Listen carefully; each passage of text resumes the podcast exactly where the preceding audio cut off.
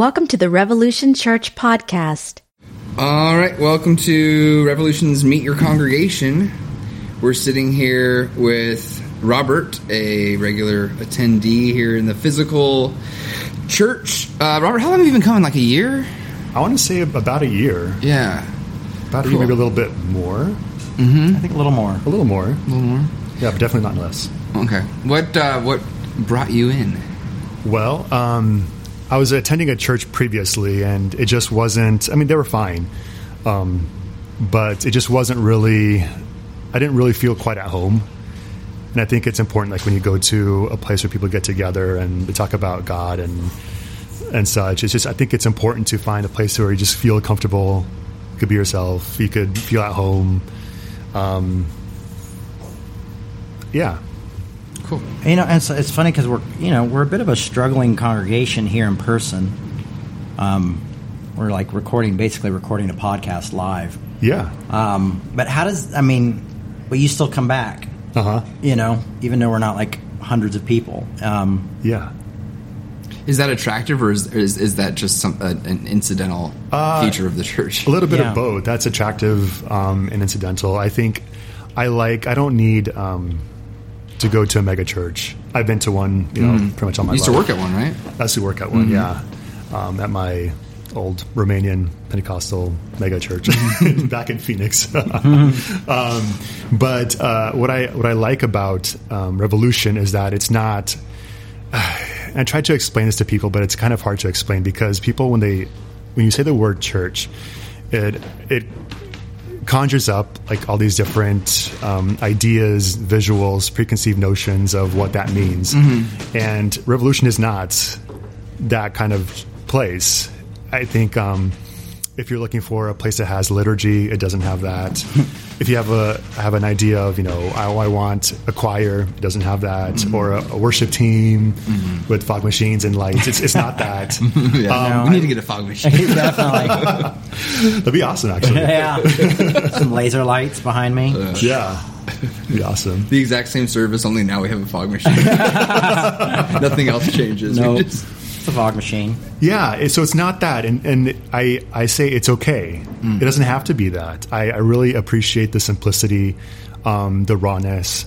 Um, you know, it is a place where it is what it is, and we are who we are, and we come in the state that we're in, and that's okay. Um, there's it's not a place where you have the woman at the front door shaking your hand, giving you a little bulletin of that day, and have that you know plastic smile, you know, and you walk in, and then you don't have the, you know, kind of two faced drama of like sitting next to a person. Oh, I haven't seen you here in a couple of weeks. How have you been? But they're really wanting to know the dirt. Yeah. Um, and it's not it's not that kind of place. You know, we people- follow you on Instagram, so we know the dirt. exactly. Yeah.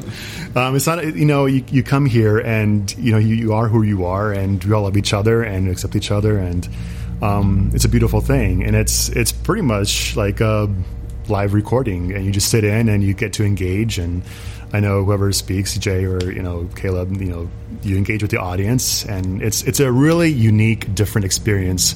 Um, and I think it's, it's important for um, people to understand that, you know, if, for instance, if you're you have church PTSD and you, you just can't go in a physical space, um, this is a really great, you know, option. Or if there's certain things, like I still like the liturgy and the beautiful church and the ambiance. I think it's mm-hmm. it's beautiful. Um, but you know, the stuff they say sometimes I don't always see eye to eye with as far mm-hmm. as theological views and Yeah. you know even though they're accepting of you know the gays and all that stuff it's it's more like oh, I don't know about that I don't know if I still believe that so it's it's great to come to a space where you know that's not challenged and you're not put in a box so this is what you have to believe mm-hmm. How'd you find out about Jay initially? I think through the podcasts because I'm a bit big po- yeah, podcast listener. Um, I think he was a guest a while back, and then I kind of followed, you know, on the social medias, Jay, and then um, once I decided to leave the previous church here in Minneapolis um, for something a little different, um, I you know Googled you guys and searched you guys and decided to show up. Nice, cool. Um, do you want to talk a little bit about your uh, Bro Bear blog and stuff like that? Yeah, Just as a quick little plug. Yeah, Yeah, I feel like I- what you're doing is really important. Yeah, I think so too. And then just to kind of head that up, I think sometimes our people think our congregation is all one type of person, mm-hmm. and it's clearly we are not one type of person. You'll notice that from this interview to the following interview to another interview. Um, I think maybe Robert would be someone that people would think would come to Revolution. You know, Right. he's got tattoos. He's got a couple tattoos. He's gay. He's a bear. You know, but um, but actually we have such a diverse congregation. yeah, we do. And- but yeah, talk a little bit about what you do. Yeah, so basically, um, in short, uh, I came out um, a number of years ago, and uh, before that, I was attending a super conservative Romanian Pentecostal megachurch in Phoenix. so people don't really know that there is a large population of Romanians in Phoenix, but also like the coastal places like LA and New York and Oregon and such, and Chicago.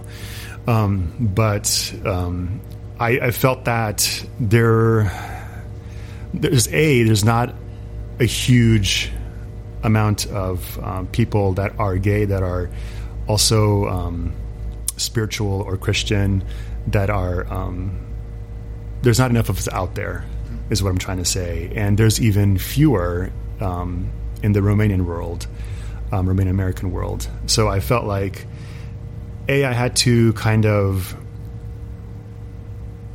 explore what it means to be a gay Christian or a person that is gay and believes in God, and kind of not only just what what that means, but like my life experiences. And so I've started writing on my my blog just um, life experiences, theological views, um, responding to the culture of what's going on. Um, and it's it's been very impactful. You know, there's people that have reached out to me from different parts of the world and even back in Phoenix that um, know that I'm doing this and um, it's helping them and they just really like you know thank you for doing this like there's there's nobody for them to look up to Um, and it's it's a little bit of pressure and there's in no way I perfect um, but I am somebody that stands up sa- stands up and says um, I'm I'm gay. I'm a quote unquote Christian, and um, I'm Romanian, and you know, he, here this is who I am, whether you like it or not. You know, I'm just going to be um, who I think I'm created to be. Yeah. That's a good place to be. Yeah. Robert, I know I'm always encouraged by your presence here and just your spirit. And I've hung out with you and your husband before, and he's amazing. Yeah. And uh, he's not a big church attender. No, he's not. Yeah. He uh, he's a group reformed Jew. Okay. So he's Jewish, and um, even though he's not really practicing, um, that's still part of his heritage.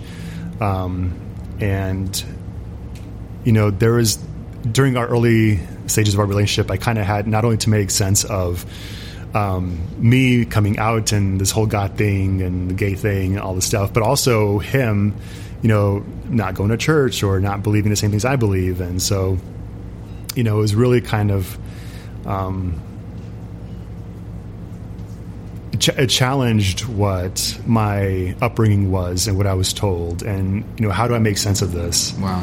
Yeah. it's a lot of It's a lot to a process. lot to process. Yeah, it's a lot of shifting Yes. elements of, of your worldview kind of being reconstructed, or coming maybe coming to terms with what your worldview was that you maybe didn't even acknowledge up until that point. Like, Yeah. that's, that's a lot. and I had to really, um, you know, to use the term is deconstruct a Yeah. lot and have the pieces in front of me and say, what does this, what does this mean?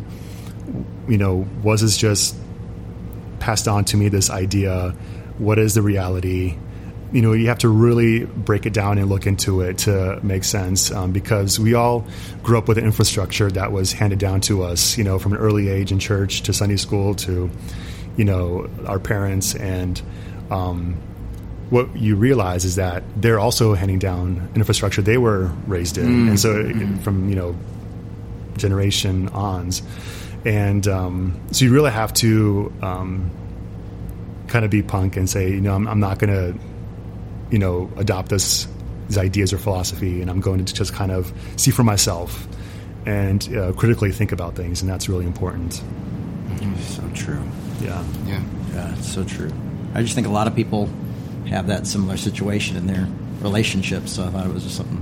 Yeah, for sure. You know, Unequally well- yoked. Yeah, that's that old Oh, chestnut. yes. I wrote about that. Um, Oh, did you? I did. I did because um, to our conversation, um, it was uh, actually a devotional series for um, the um, Our Bible app, Mm-hmm. and um, it, it talked about um, what unequally yoked means and what it meant, and uh, how David and I's interfaith relationship kind of how we made peace with it and how we made it makes it make it work. So, um, yeah, very very aware with.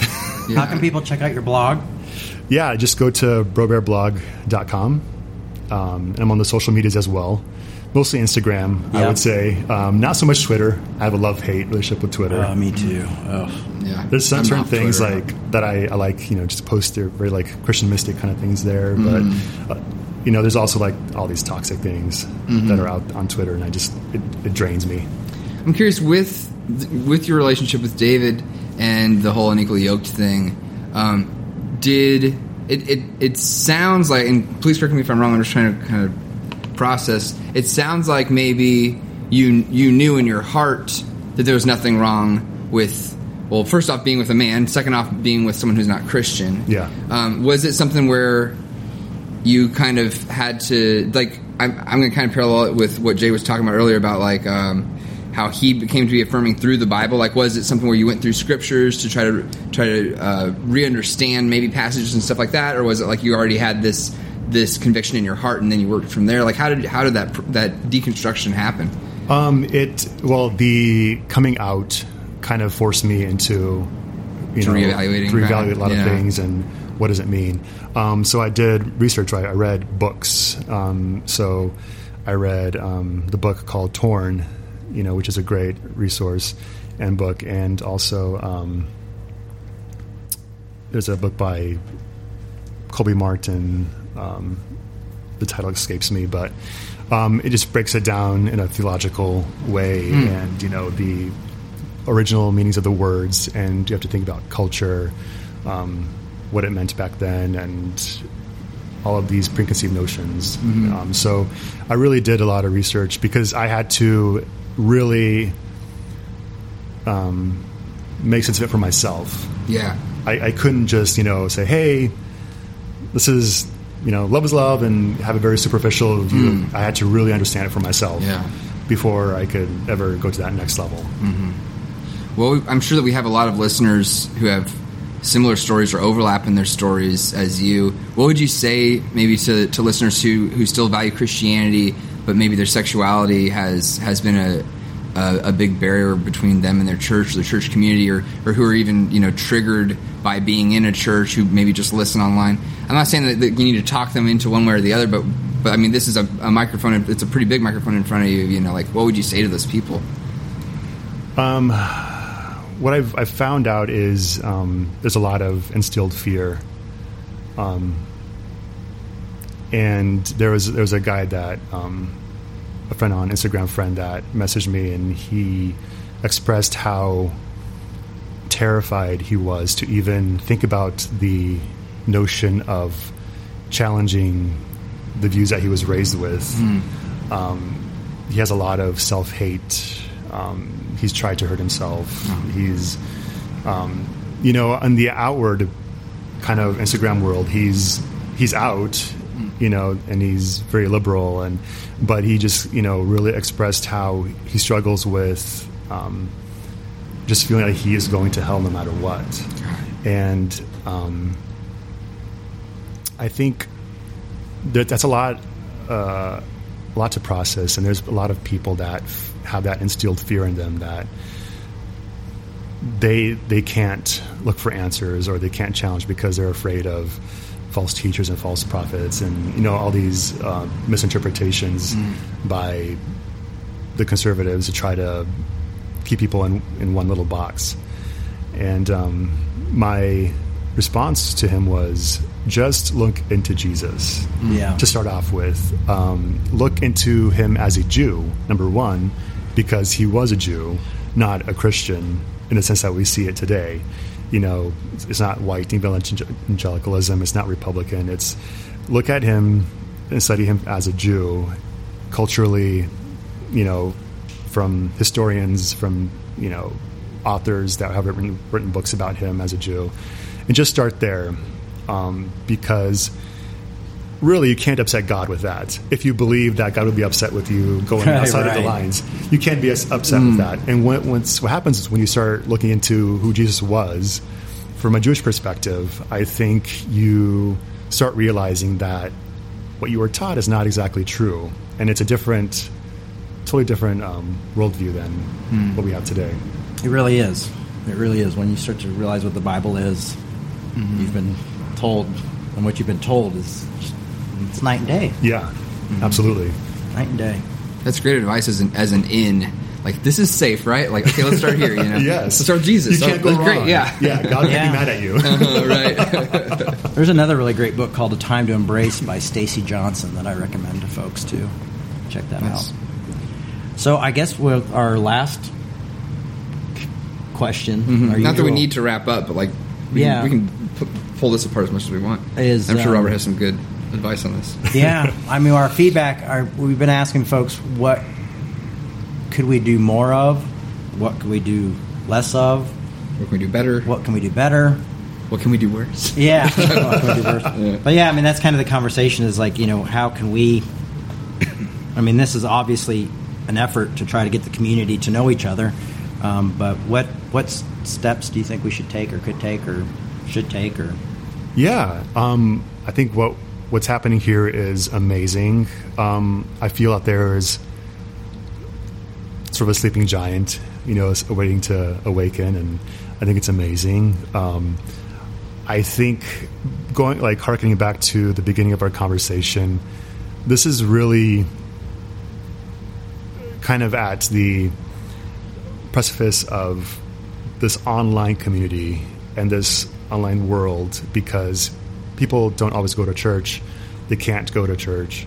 Um, and there's this listening community that we have um, that are so interconnected. I think what um, just probably more online presence Yeah. and being more um, on the socials, being more involved, um, and having that conversation. I know that you guys just launched the Facebook group Per your uh, suggestion. Yes, absolutely. Because we are um, everywhere. We're not in just one place, and um, it's not a traditional church. So, having a place like the um, Revolution um, group, you could have conversations and talk and post things and say, "Hey, what do you think about this?" And you could have dialogue with listeners um, and people. So, Yeah. that's definitely where we're headed. Yep. yep. And that's that can be a little plug too for listeners right now as we we got the group. It's it's bare bones right now, but we're gonna try to get some more conversations going there. And Bob even mentioned to me last week about maybe um, starting to do like live streaming, Yeah. uh, like video streaming, maybe through Facebook of Yeah. sermons and stuff. Yeah, absolutely. Um, I, I like what you, Jay you did this morning, where you put a question out there on Instagram and you have feedback and you answer questions. Like that's a really Yeah. great way to a not only engage the community, but also you know help them answer questions, um, feel more of a close community than um, otherwise. So I think that's a really great thing. Cool. Thanks. Yeah, it's been kind of cool to do. Yeah, it's a great idea. Cool. All right. Yeah. Well, thank you, Robert, so much for coming to Revolution, being a part of Revolution, and Yeah, I love it. Thank you guys. You're welcome. Cool. Awesome.